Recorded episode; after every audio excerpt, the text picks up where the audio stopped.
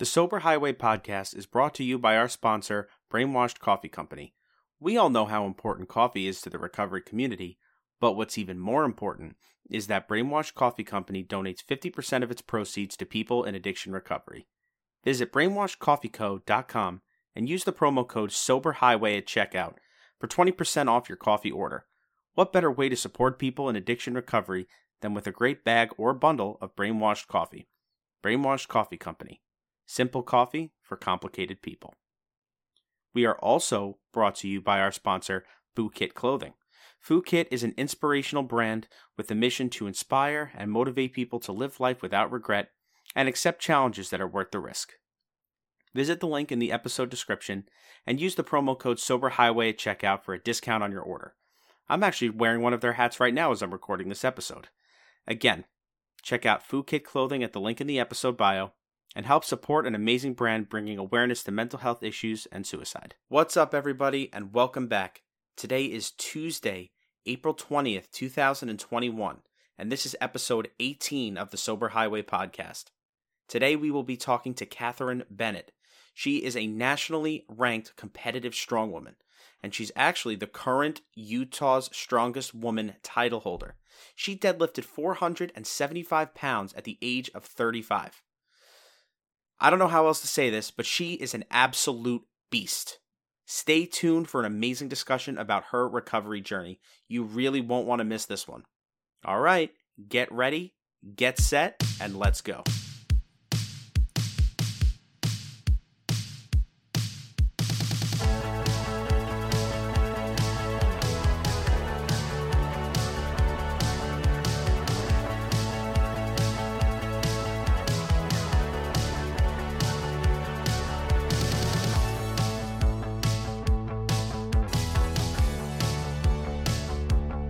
Good morning, good afternoon, and good evening. My name is Dan. And my name is Anika. And welcome to the Sober Highway Podcast. We are two young social workers who have dedicated our lives and careers to effecting change in the addiction recovery community. We want to use this podcast as a platform to take the things we have learned over the course of our careers and share it with our listeners. At the end of the day, we hope to inspire as many people as we can to make a change and live a lifestyle free of drugs and alcohol. So sit back, relax, and enjoy.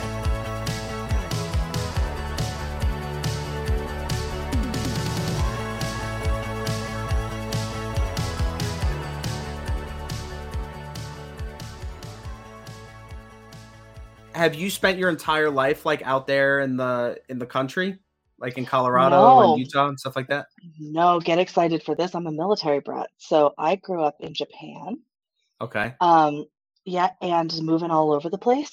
Um, my, in my adult life, I lived in San Antonio, Denver, Salt Lake, New Orleans. Like this is the first rural community, other than a small ski town that I lived in for a year after college, um, that I've lived lived in as an adult. So Okay. the challenges, the like the social challenges are a little bit different here than in Mhm. the city, um, especially during a pandemic. But um, yeah, I, I, but I love it out here. I love the Western ethos of like independence and get it done. But it's also, uh, it's also very mentally challenging. Here in Mhm. my county, we are one of the top suicide rates in the nation because of that um, Western independence. The people in other communities and cities tend to rely on each other more, but here we especially have a lot of men who who, who complete suicide. So we have Mhm. special initiatives around that. Yeah. It's interesting. I remember reading something, Anika, maybe you would agree, but one of the things that I learned as I don't as like as part of my training is that men men are actually more successful or actually complete suicide um but women actually attempt more often Yeah, that's what the research does show. mm-hmm. Um, and and again, there are certain like criteria like that like make it more likely that somebody will attempt or complete suicide, right? So like there's certain red flags to look out for, and I'm sure, like you said, there's a lot of initiatives by you. So Mhm. like I'm sure they're obviously well versed in in that and how to look out for some of that. It's really destigmatizing the whole thing, though, right? Like it's okay to get help, and you're not alone, and you know you don't always have to feel this way. absolutely Well, and talking about things like so, my background is in um, my I have a master's degree in public in public health, social and behavioral health, which is um, interesting that I couldn't solve my own sobriety problem with that level mm-hmm. of education. I needed needed the program, and I needed you know other support. Um, but it's been it's been interesting to see the way in which we've been attacking some of those mental health initiatives and i think it's a combination of of, of isolation and independence right mm-hmm. combined with access to firearms and um, and uh, lack of community support and a fragile economy. So mm-hmm. we have oil booms and busts. Anyway, uh, so like you want to talk about? So, so, I don't know. Can we talk about the program? Is that like part of what we're? You talk about whatever, whatever you want. You want yeah. Okay. yeah. Yeah, because Grand Junction, where I lived, which is about an hour and a half west of where I am now, has like has like 20 AA meetings a day, and there's a hundred thousand people that live there. So you can see the end and probably like probably 10 five or 10 NA meetings a day.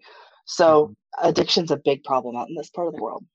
Absolutely. I could totally. Yeah. And uh, I'm just curious, like, I guess is is alcohol like one of the main things, or is it like drugs? Because like out here on Long Island, like typically you see alcohol, opiates. Um, those I are the main a, two. I noticed a lot of Xanax as well. Yeah. Um, and then in the city, like in in Manhattan, it's mostly alcohol, uh, a lot of K2, and um, I've noticed a lot of crack and PCP. Well, y'all are much more sophisticated.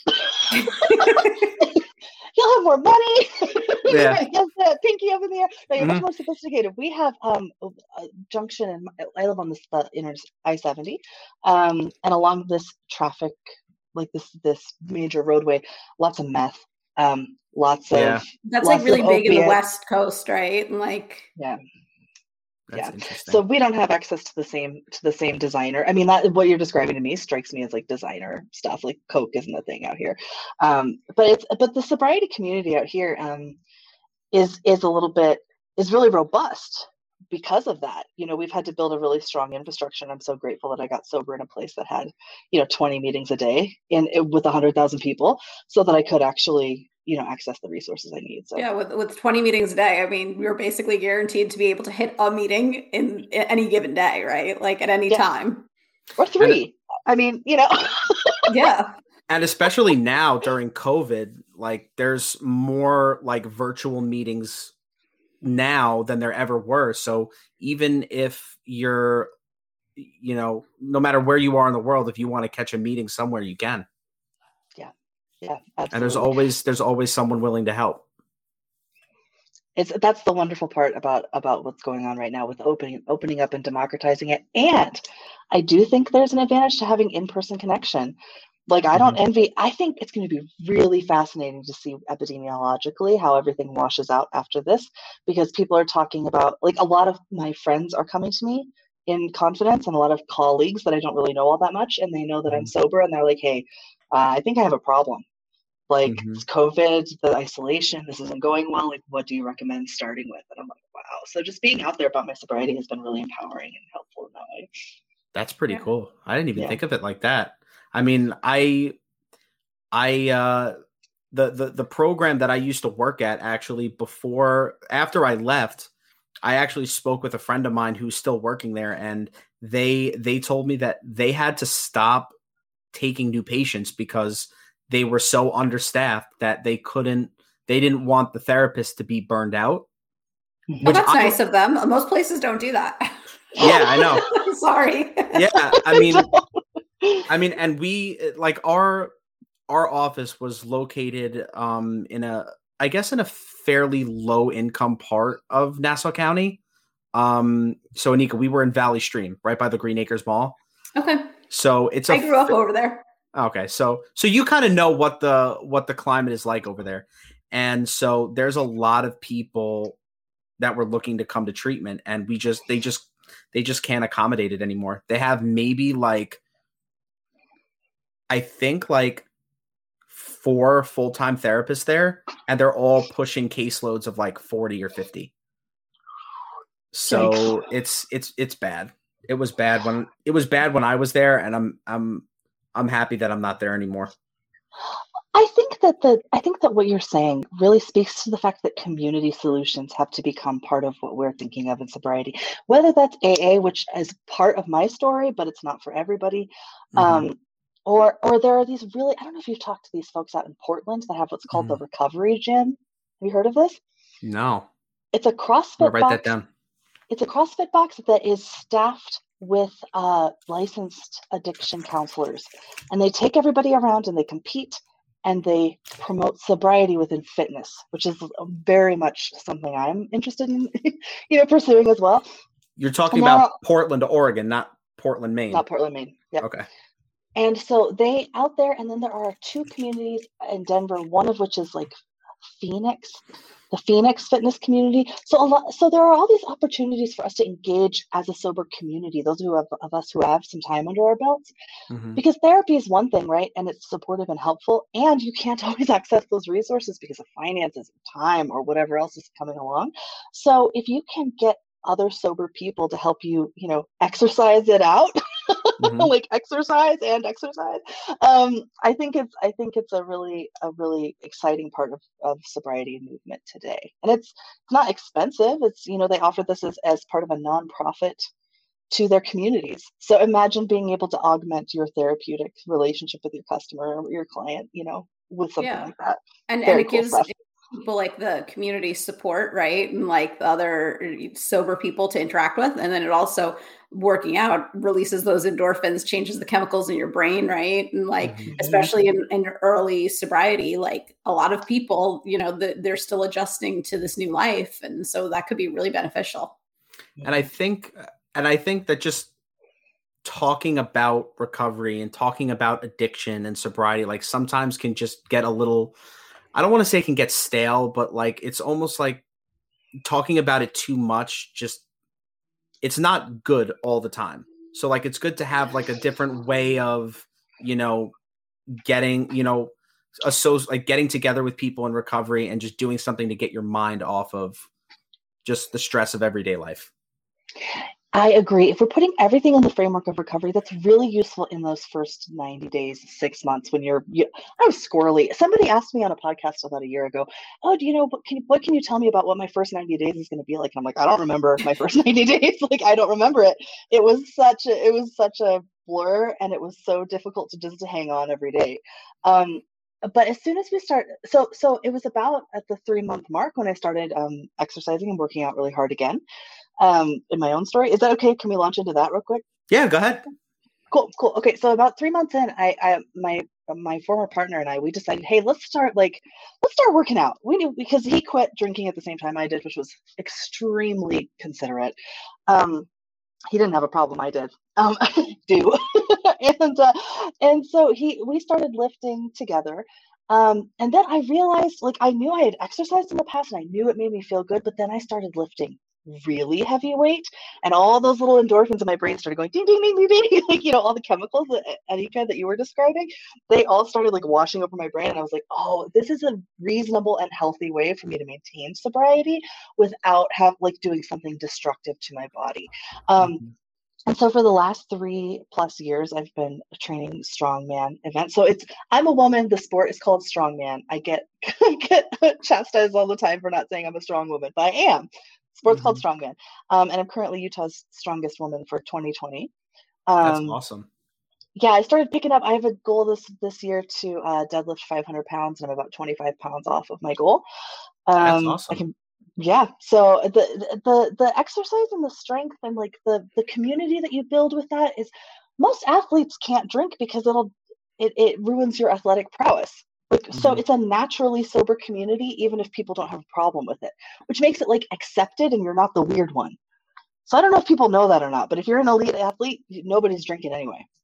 That's that's interesting because like you see all these like you you watch on ESPN all the time like athletes are getting pulled over for DUI, they're getting like uh like you hear those stories about, you know, like Josh Gordon, him, you know, he he's having that that issue with marijuana. Um you guys remember Josh Hamilton, um, he had a really bad cocaine problem.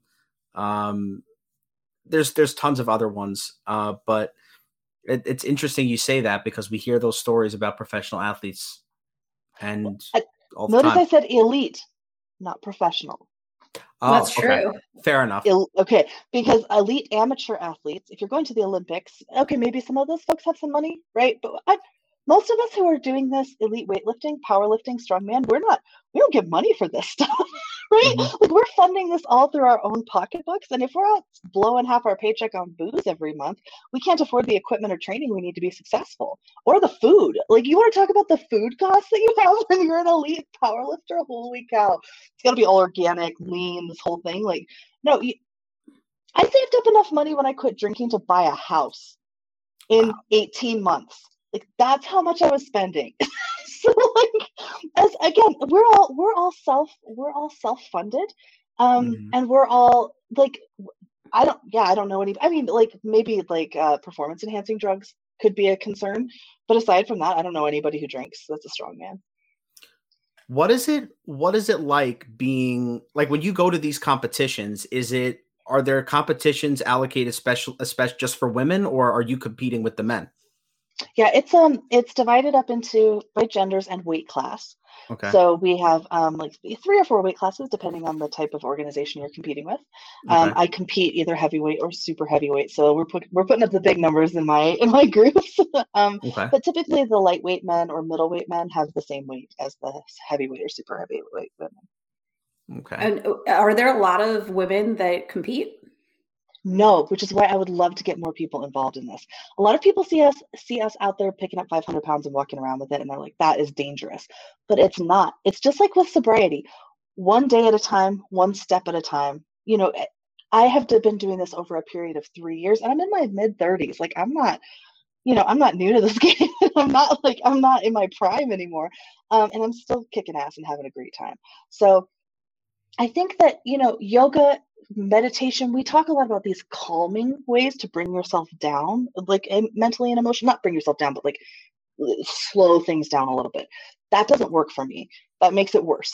For me i need something that's that like physically challenges me and helps promote and support those those you know brain chemicals Mhm. to release and then and then i'm able to be mentally more uh more alert and more capable of maintaining my sobriety. Like if i if i didn't exercise um at the beginning of all this i don't know that i would have been able to stay sober That's I you put it as best. I can't I don't think I could put that any better, to be honest with you. Yeah, and it's interesting because like I know a lot of people like some people really are like you said like into like the the calm, right? Like the rest and digest like let me kind of bring myself down and and you know reduce my anxiety and then some people are like let me get motivated, right? And like that's the type of person they are is like I need to move, I need to get this excess energy out in some way Mhm. in order to maintain my sobriety. And so like there's definitely like lots of ways to do it. Mhm. And I, I Yeah. do see that there is like a subset within the recovery community that I've interacted with throughout the years that like there are people that are really into fitness and working out and things because it really works for them. yeah. Some of the biggest powerlifting gyms like they've done documentaries on like Westside Barbell and some of these like big like you have to be able to lift x number of pounds before you can even go in the back room with all the big boys kind of thing. Um, most of the guys if you watch those documentaries are are opiate addicts who have been taken under a coach's wing and they've been brought into that fold. Like it's a it's a thread that runs through a lot of these like heavy weightlifting communities. Now you can see people going off the deep end with weightlifting too like maybe if you're injured if you've torn your bicep maybe you should stop. Like, you need to stop and rest and recover and i think that's a challenge that a lot of us face. Like my foot's broken right now and i am um, i'm on the struggle bus because i can't do my normal workout routine. So you can't rely on it entirely. You can't put all your eggs in one basket but it is a good place to start. Now, is there is there a difference between like strongman competitions and like the guys that do like the bodybuilding, like like Ronnie Coleman and like Jay Cutler and all those guys? Like, what's the what's the main difference? I would say. Yeah so ronnie coleman's in a class of his own because he's actually a strong bodybuilder right? Oh, like so so okay so i'm just he's he's the he's the greatest of all time so we we um so ronnie coleman's amazing. Um most of the and listen i'm not saying bodybuilders aren't strong compared to the average person but Mhm. pound for pound against a power lifter like we don't have okay i, I don't have a physical conformation that's particularly uh, attractive. Like i'm kind of built like a square and the point of the point of what we do is functional whereas the point of what a bodybuilder does is aesthetic. And so they really spend the time on like the extremely restrictive diets targeting muscles muscle growth for size as opposed for function. Um, and I, uh, those are the primary those are the primary differences. So like they train to look good we train to do good. Okay. So what is your what does your training regimen normally look like yeah, so I had been on like a six day a week program, which burned me out. Um, but right now I go to the gym four days a week. Um, I do a squat day, deadlift day, bench day, and then a shoulder day. Um, okay. I typically do like uh, up to working sets of three. So I start with like 10 and then on my big lifts, I'll go down to down to sets of three. So I'm at about 80 to 90% of my max. Um, so I'm I'm I'm lifting I'm deadlifting 405 regularly for Damn. sets of three to five. Yeah, squatting squatting 400. So yeah. I did I did CrossFit for a little while, like a couple of years ago, and I don't know I don't know how expensive it is to do CrossFit out there. I don't even know what your take on CrossFit is because a lot of people don't really like CrossFit. They think it's I don't I don't know, but the, the the reason why I stopped doing it was because it got so expensive. And um I remember like one day we were we the the the strength component of our WOD that day was uh was was deadlifting. And they were like all right we're going for one one rep max today. So i was like okay. And so i just started lifting and as I was lifting, the guy just kept adding weight. He just kept adding and adding and adding. And I'm like, and I was picking it up. and by the end, he was like, by the time I was like really struggling to pick it up, he was like, Dan, you just lifted 320 pounds. And I was like, Heck yeah. okay. I mean, my face was my face was turning blue, but um but it I was like, I didn't even know I could do that. Um yeah, and how did that make you feel? Like, tell me it about actually, the power that gave you. It it actually felt really good, um, because I didn't because I was only doing it for like two or three months at the time. So he was like, "That's the most I've seen anyone lift like that early on into CrossFit." And then as soon as as soon as he said that, the guy next to me just just pulled like like like 400 something and I was just like, oh well. I mean, I had my moment, so. um, but what but what is your take on CrossFit? I mean, like, cause you're you're you're a power lifter, so CrossFit is kind of like powerlifting plus you know cardio and all that other stuff. So, what's your what's your take on it? Yeah, listen, powerlifter and strongman, we're not huge on cardio traditionally. Um, mm-hmm. That's but I think just like anything, if you've got a good coach, okay, listen, there are bad powerlifting coaches out there. There are bad strongman coaches. There are people that will push you to the point of injury and then continue to train you as though you're not injured. So, like, that is a phenomenon that's at uh, risk that you take when you're joining a CrossFit box. So, what I would say to anybody who's looking to start exercise, I think CrossFit's valid as a training modality. I don't think it's usually employed in the way that we're hoping to see for people to get good results and to not hurt themselves. So if you're starting a new training modality or starting a new exercise program, thoroughly vet the people who are leading the the charge. Uh, make sure those people don't just have CrossFit certs, that they also maybe have a degree in exercise physiology or have spent time training other athletes. Like, take a look at their background, do a couple test classes, if your body doesn't feel like it's responding well to that, maybe choose another discipline. But I, I think CrossFit has validity. I think a lot of people just like like there's a lot of bad coaches in all kinds of disciplines. So you can't you mm-hmm. can't throw out the baby with the bathwater. Yeah, I uh, I'll tell you another funny story. Um, when I went, uh, I think this was like a couple years ago when I was still doing CrossFit. I was I went to go visit my cousin in Miami, and one of the things I wanted to do while I was there, because she was working during the during the day, we would only have be able to see each other at night. I was like, you know what? I'm gonna find a CrossFit gym in Miami, and I'm gonna go and like take a class. And the only the only uh, CrossFit gym I could find was on South Beach. So oh. yeah, so so it's like that's like one of the Reebok like official CrossFit gyms. So like this is like the real deal. And so I left I left for that class maybe like an hour before it was supposed to start. I was 10 minutes late.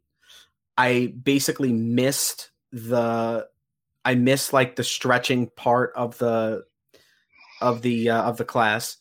So, you know, one of the coaches helped me stretch like while everyone else was working out and let me tell you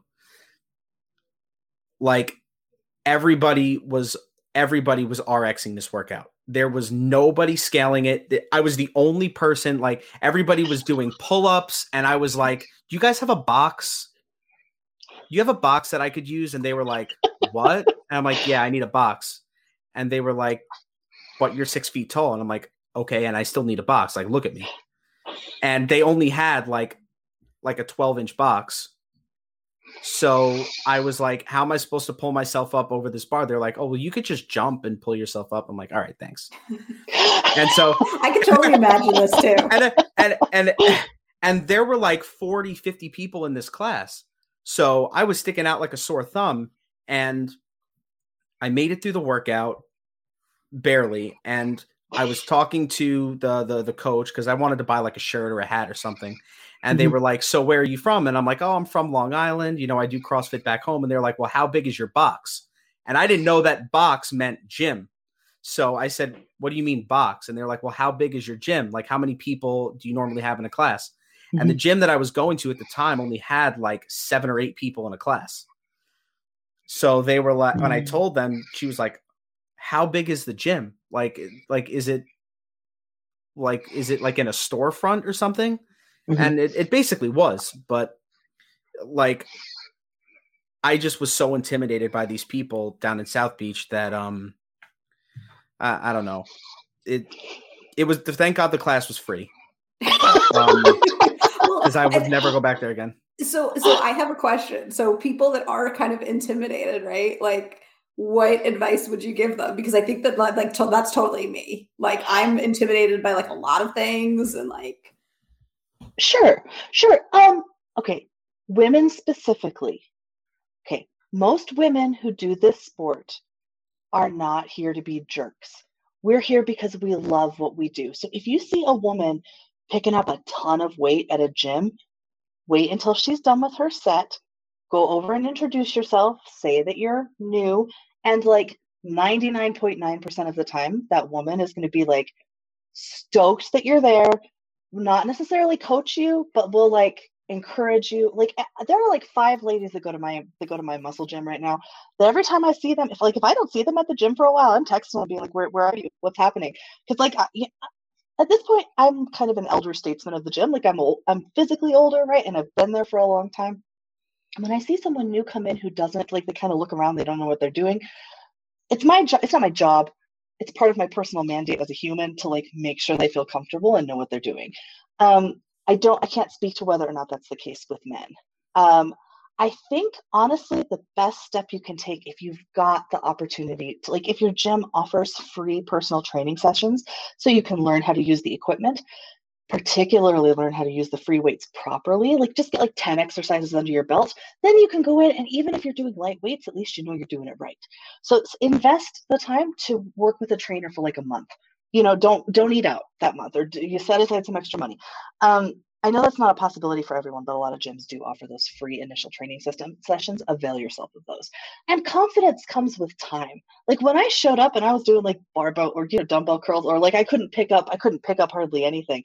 Um, I, I was extremely intimidated, right? But there were like three very kind people who kept encouraging me to keep going. And without them, I wouldn't have I wouldn't have the same experience as I do today. So um, just believe it. Like most of us aren't there to be jerks. Most of us are there to either just work out on our own or we're happy to encourage other people. I think right. that was I think that was one of the reasons why I enjoyed that CrossFit gym so much was mm-hmm. because everybody because it was so small, it was it, it was very much like a family. And like I got very close with the people that were in that 6 a.m. class with me. And you know, I would talk to the people that were in the 5 a.m. class. They were leaving when I was coming in, and I would talk to the seven o'clock people as they were coming in. And you know they they reach out to me every once in a while to try to get me to come back, but um, which which I can't fault them for because they're trying to run a business. But um, you know, the only reason why I quit that gym was was because of the money. Had yeah. money not been an issue, I'd probably still be there now. I think a big part of it, like if you think about being intimidated, even okay, a lot of us the first time we try to get sober, the first time we go into a meeting, like everybody, oh, if, if people are listening to this and they're walking into their first AA meeting, holy shit! Like, it's okay if I curse on this. Holy shit! Okay, holy shit! It was a terrifying day. Like, I walked into this all women's meeting and I was like, this is the first day in how many years that I've not had a drink, and I'm like sweating bullets. And these women were kind and supportive, and they gave me like this little packet, and they you know, forced coffee into me, and then like hit me on the back a couple times, and I was like, "Go forth and conquer." Um, and it's the same. So it's the same thing. But really, when it comes to fitness, it's the same thing as with sobriety. Like you have to decide that your want, your your desire to change, is more important than your fear of the unknown because I didn't know what it was like to live a life that was sober. Like I'd tried before, but I was like, oh, this is going to suck. but it turns mm-hmm. out it doesn't suck at all. It's much better and it's not easier, but it's way more gratifying. Same thing with working out. Like you take those first few steps and then you suddenly 3 years later you wake up and you're, you know, a nationally ranked person if you want to be. Um, if you work hard enough, it's it, it all it's a really close parallel. Yeah. That's that's pretty cool. And so can I kind of like ask you like what is your your recovery story? Like how did you get into recovery? I know you said you started like, you know, powerlifting, you know, pretty soon into your recovery, early in your recovery as kind of a healthy coping mechanism and way to keep yourself busy, be around sober people. Mm-hmm. Yeah, so I started drinking when I was um 16. Um, I'd always had a lot of uh, a lot of anxiety and a lot of feeling like I didn't belong, right? Um, which I think is extremely like a very common theme among folks who are addicts and you know drinkers and alcoholics and this whole this whole bit. So uh, I went off to, I went off to college really early. I graduated high school when I was 15 um, because I'm, oh, wow. I'm, I'm, kind of a I'm kind of a brain, yeah. And so so I, Heidi Ho, I went off to I went off to college and uh, discovered these things of these fraternity parties and oh goodness, wow, this is a lot of fun. I can get I can get drunk and forget you know what's going on. Um, during that, I did have a small period of sobriety, maybe two or three years in college, where I was like, "Wow, if I don't stop drinking, I'm probably going to fail out." But then, um, then I got out and uh, started living in ski towns and uh, just kind of ski bumming my way across the U.S. for like for like five years after college. I had I had professional jobs, but um, it was a lot of partying, you know, just a and, nothing really ever stronger than like pot and alcohol, but uh, a lot of those too and then I, uh, so I kind of bounced around between careers, couldn't find the right thing. I was a chemist for a while. I actually worked at the U.S. Anti-Doping Agency steroid testing lab in Utah. Wow, which was kind of hilarious. I answered a newspaper ad for that, if you can believe it. Mm. Yeah. did you Did you watch? Speaking of anti-doping, did you yeah. watch that documentary on Netflix called Icarus about the whole Russian anti-doping thing? Wasn't that amazing? That's a sure great. I love that. I love that. That was really yeah. good. I think my lab was involved in that somehow after I left. Like, oh, good. Thank God you weren't there yeah. when that happened. Oh my God, yeah. that would have been crazy. So, um, so anyway, so I was there, um, and then what else? So okay, so I went off to grad school, and then I started drinking really heavily because I thought grad school. Okay, I'm, listen, I'm not trying to be rude when I say this. I thought that grad school was going to be extremely rigorous and challenging. It was going to put me to the test. Like I wanted a crucible. I wanted to emerge hardened and like, you know, battle scarred. I'm like, oh, I have a graduate degree. For and me, it, it was exactly what true. you said. I, maybe my program just wasn't the same. I was so mm-hmm. I was so disappointed at how it did not test my mettle in the way I was hoping. So I was I despaired and then I started drinking even more. So I chose an apartment that was close to the bar so I could stumble home in the night and not, you know, not worry about it. And then it just kept escalating and escalating and escalating. Everyone's like, "Oh, I think you have a drinking problem." Like three people said this to me. One one guy that I worked at with the, at the lab, he one of my early 20s, he goes to me, he's like, "You know, um, you know, I'm in the program of AA." And I was like, he talked to me all about it, was all this stuff and I was like, "Wow, if he's coming to me for help." not that he was he was trying to get me to come with him to a meeting. And you were that delusional, right? That you thought that like I'm going to help him. He's he's coming to me because he trusts me to help him. Like, oh my gosh, come on. That happened on several occasions. And then so over the years, you know, messed up relationships, divorces, all this stuff. And then finally, I ended up working at a, at a psych hospital out in uh, Western Colorado here called Mind Springs. And um, talk about the blind leading the blind. I was going home and getting ripped every night and then coming back and doing art and activities with the patients. Like, this is not a great situation. There was a guy named Bill who would bring an AA meeting into the psych hospital every week. So I got to know Bill and I was like, oh, Bill's just a cool dude. And then he kept sharing his sobriety story with me, and I would just sit in on his meetings because I was like, I don't want to go home yet. I'll just I'll hang out with the patients because these people are cool, and I'm going to listen to Bill's meeting. And I just kind of you know lollygagged at the end of my day.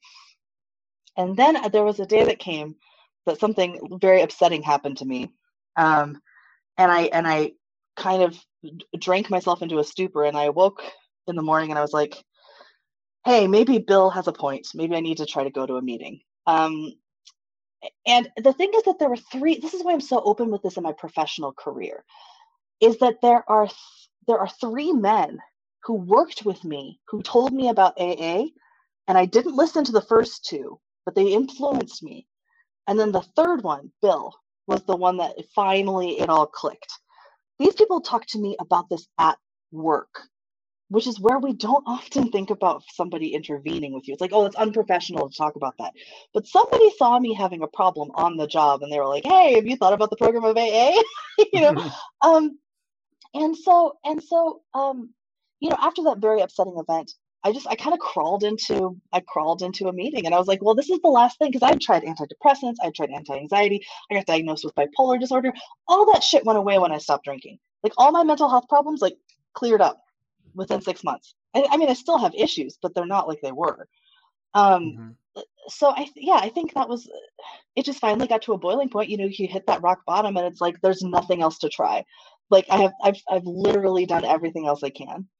And if I don't, if I stop drinking and it doesn't help, I guess you know, at least I'll be sober and miserable. I'll be, I'll have more money. that's true. Yeah. So that's that's it in a nutshell. So, what would you say what type of advice would you give to someone who is, you know, thinking about getting sober? You know, maybe in the position where you were right before you started, you made that decision to get sober. What would you say to them? Yeah, well, I think first of all, it has to be bad enough that you really want to get help. Because you can try to you can try to get sober if things aren't really bad, but like I looked at my life and I saw two paths and that was it. Drink and die or don't drink and maybe not die. So, really, what I would so this sounds grim, but you have to decide whether or not you want to live. And that's an important, if you're not at that point yet, maybe like go out and do some more field research. I don't want to say that, but like, um, if you're not at that point yet, like figure out what it's going to take to get you to that point. Mm-hmm. Talk to friends and family, do some research, take a you know, do a test run and see if sobriety seems like it'll work for you. Um, but really, I think it just comes down to making that decision of yes, I want to live, and yes, I see a future for myself. And if you don't want to live and you don't see a future for yourself, that's a whole different intervention that I think we have to have. Mm-hmm. Um, and I think that mental health professionals can really, really support a lot of the better decision making that can come along with that. Um, also, also, find a community. It can be like a community, like, okay, one of the best communities that I know for this type of thing is the armored combat people. Like, you know, those guys at Renaissance fairs who wear the armors and like bash the snot out of each other with blunted oh, yeah. swords. Mm-hmm. Okay. They call them guys... LARPing. LARPing, right? Is that what they call no, it? No, no, no. This is total like LARPing is like throwing tennis balls and stuff and being like oh, wizard robes and shit. No, this is like full on plate armor with a like big sword, like actual like athletic. It's super athletic, and they just smash the hell out of each other. So listen, they're like strong nerds, and a lot of them are sober. okay, so like if if there are strong sober nerds, there are strong there are sober jocks, there are sober artists, there are sober musicians like all of find the community of people that you want to be like and move mm-hmm. towards them you know what i mm-hmm. mean i mean like, don't worry it doesn't even yeah. have like the one of the things I'll say, maybe you'll agree, is that it doesn't even have to be a sober community. It could just be a community of people that share a similar interest to yours. Like, for mm-hmm. example, mm-hmm. like archery is one of my main hobbies. I talked about it in one of our previous episodes. Like, when I used to go to my Tuesday night league, like I used to love going there and just hanging out with all the guys and girls there and just talking about our lives and like what's going on and talking about our families and what we're doing at work and stuff like that. And like when we didn't see someone there for a couple of weeks, we, you know, when we'd finally get them back, we'd be like, Hey, what happened? Like, where'd you go? We missed you. So mm-hmm. like whether it's a sober community, whether it's your Tuesday night archery league or, you know, paint night or, you know, like that that dynamic is still going to be there, which I think is great for the recovery process. Yeah, and I think sometimes yeah. people forget too that like because especially if you struggle with with any addiction issue, right? Like you forget that like not everything revolves around drugs and alcohol and there's a whole bunch of people out there with interests and hobbies that do not revolve around drugs and alcohol right, right. and so to yes. know that that experience exists i think is really important right so like you yeah. said Kathryn like really any anything you might be interested in go try it right if you think you might be interested in art go to a paint night see what it's like if you might be interested in fitness you know you know go to the gym see what happens like mm-hmm. you know try to put yourself out there. And again it's an uncomfortable position right?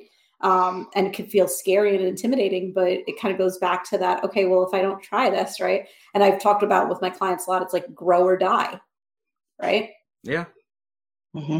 i think a big part of it is that you have to stop at some point being afraid of pain because pain is inevitable suffering is optional right? Alcoholics we love to make ourselves suffer. But like it, it, in strongman we have this saying and i think it comes from the military of embrace the suck. Like get embrace the pain. Get closer to it. Dig into it. Find out what's going on with it. And like at first see the reason i i drank the reason i drank is to escape the pain and all the stimulation all the extra shit that was coming at me in life. Mm-hmm. And it just shut all that down and it helped me like like finally feel like I had space to breathe. And then when I when I got sober, it felt like this rush of experience, this rush of life was just hitting me right in the face. And what I had to do was I had to endure. And this whole idea of being powerless over alcohol, I understand why people have that. And at the beginning, it was useful to me too. But now I'm powerful as shit. Like I'm, there's nothing that can keep me down. I have had horrible things happen to me in my life in sobriety, like really bad shit, like being homeless for three months. And you know what I did? I kept going. And that's what that's what sobriety gives you and that's what strongman gave me was the ability to through the most difficult and painful experiences of my life is to grab hold of it and just dig in and not give up. Because if I can walk around with 500 pounds on my back, I can do anything else. Like you can't scare me anymore. And that's what exercise, that's what strongman gave me. Like alcohol doesn't scare me anymore. I'm stronger than it and and I know that many people may think that's like arrogant, um, but it's the it's the perspective that works for me. Yeah, everybody's. Go ahead, Anika. Sorry. Yeah, I, I, think that that's important, right? And so, like, yes, uh, the, what I like to think about is the the paradox of being powerless that turns into powerful, right? Mm-hmm. And so, eventually, it's the paradox of okay, I, I admitted that I was powerless, but now I realize that I have all this additional power I was not recognizing before, right? And I love that. I love when people get to that place that they're like, oh, hell yeah, I want to kick some ass now because, like, I know my worth and I know what I can do in life, right? Like, and I totally value, respect, and love myself. Yeah. Well, it's a process. You don't flip a switch and get to that point. You know, I'm reading this book mm-hmm. called Radical Acceptance right now by Tara Tara Brach. I'm uh-huh. sure you've heard of it yeah um there's all these layers to the onion and i think when people are starting off getting sober they think it's just going to be a flip of a switch and like oh life's going to be puppy farts and sunshines and rainbows and to some extent it is right? And I've never heard puppy farts before. Cinnamon buns? I don't know whatever like we can stick with puppy, puppy farts it's fun. Puppy farts are fun. Puppy farts are funny. Um but people think that's going to be that's what's going to be the case and uh, and it's just and it's just not um i don't know where i was going with that. At any rate because you broke up a little bit here. Did you sorry, did sorry. i was that um was that probably my rural internet here? Oh i don't know. But anyway. Oh sorry my computer's you're you're editing this right? My computer's yeah. kind of acting up. Okay. Okay anyway yeah i think in early sobriety a lot of people have the idea that it's just going to it's just going to get better. But it takes time. And it, time takes time that's what I've learned the most out of strongman and and sobriety because you add two and a half pounds at a time in strongman maybe or you go backwards sometimes but you can't let yourself stop. You have to keep have to keep going. Uh, well said. I I, I don't want to try and and piggyback on that or add anything just because that that was perfect. Yeah. um. You. So how can how can we and how can our listeners follow along with your um your powerlifting career? Like, oh yeah, there... I would. Oh, go ahead. Sorry. Go ahead. No, I was just going to ask. Like, is there a website that we can follow or something like that where we can do all that? Yeah, I'm all over Instagram. All you have to okay. do is look up at KB Lifts. So it's K A Y B E E lifts, like lifts heavy stuff. Mm-hmm. Um, I don't do this professionally. I don't make any money off of it. I post a bunch of inspirational videos for people who are who are looking for sober inspiration, who are looking for weightlifting inspiration, and then you can you can watch all the competitions. Also, all the folks that I'm plugged in with on Instagram, like almost all my friends, are strongman competitors too.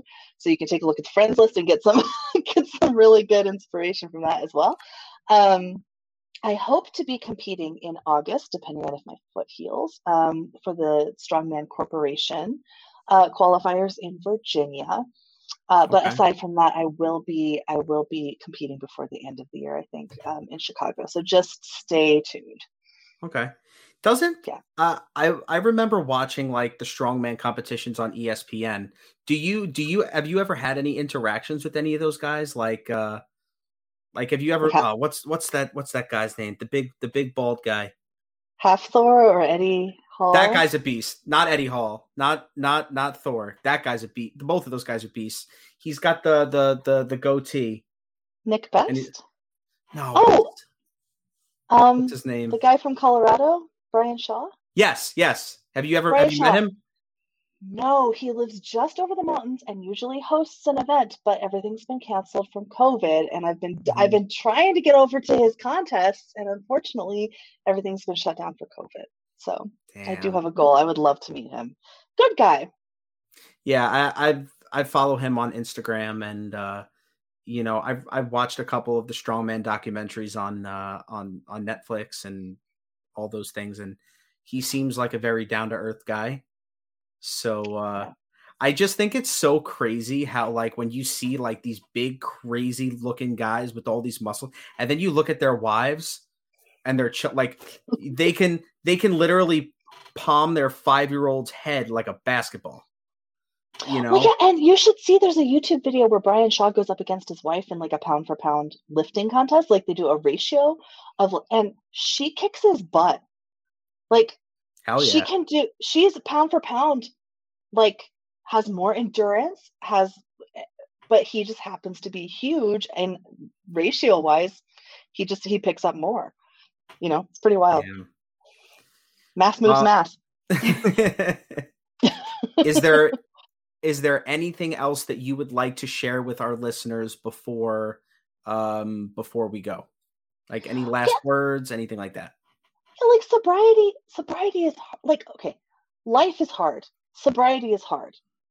But it's fucking worth it. Okay? Like it's worth it because there's so much joy and power and light. And wouldn't you rather experience life full force and mm-hmm. get every, like, instead of through some kind of fuzzy filter? For me, this has been like sobriety is the thing I'm most proud of in my life. And I've got a lot of accomplishments. I got trophies at the yin yang and medals and shit. Right. Mm-hmm. But sobriety is the thing that if I don't stay sober today, I don't get any of that it's the underpinning of my entire existence at this mm-hmm. point.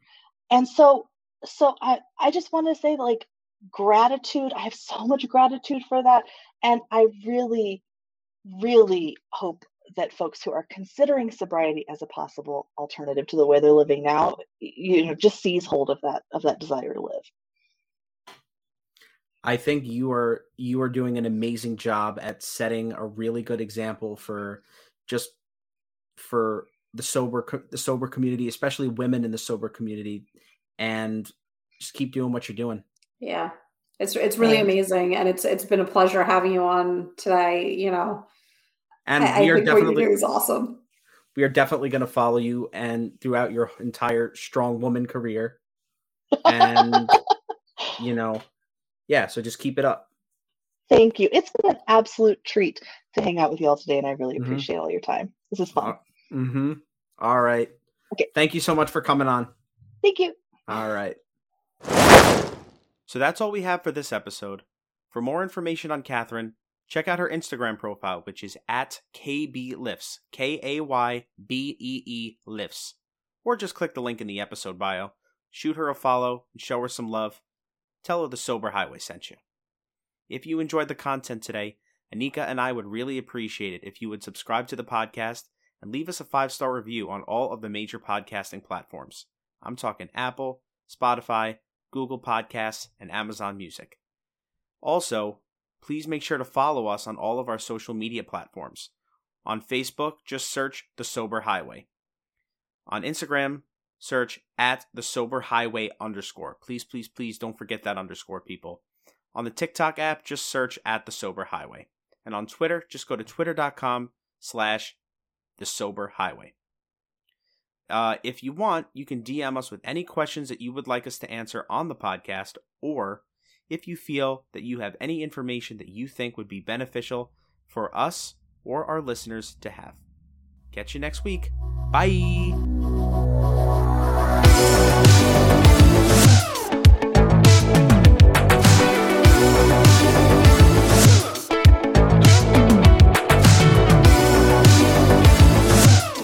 Y'all located? So I live on. We both live on Long Island. Okay, I'm going to tell you something that will probably surprise you. And it is that the best people in my whole life that I've ever met, my best bosses, the best people I've ever worked with, my best friends, have all come from Long Island. Oh, that's so Like, weird. You know, I The think we're gonna clip that. people on the planet. We're gonna clip that because a lot of because a lot of people do not have nice things to say about people from Long Island. I love now, now I've never been there, but I love the people that I've met outside of Long Island who are from there. So I can't so maybe Oh. there's a difference between those populations, let's be fair. But Okay. I but I do I I love how y'all are straight shooters. Like I'm not very good at picking up social cues. I need that. we'll we'll tell you we'll tell you how it is for sure. yeah, it's my favorite. Anika, are you you're from there as well? Yeah, yeah. I'm from um, Long Island as well. Um, you know, it's funny because I when you're saying like, oh, they, they're so they're so nice, and I'm thinking in my head, I don't know if I'd say that everybody from here is very nice. I probably would actually No, have some other things definitely. to say. Definitely not. Um Well, it's- we It's sorry, go ahead. no, I was gonna say like people from Long Island can be very nasty. Yeah, but they're but it's not like the people that I've met aren't vicious. They're just direct. And I think people Yeah. in the Midwest or on the West Coast, like they're so chill. They're just like, oh, it's okay. Whereas I like the Long Islanders because y'all just get right to the point, like which some people Mhm. perceive as being rude. Mhm. Again, I love it. I love it. Like the best bosses, the people that helped me develop the most professionally came from Mhm. Long Island. Good, good people. Yeah.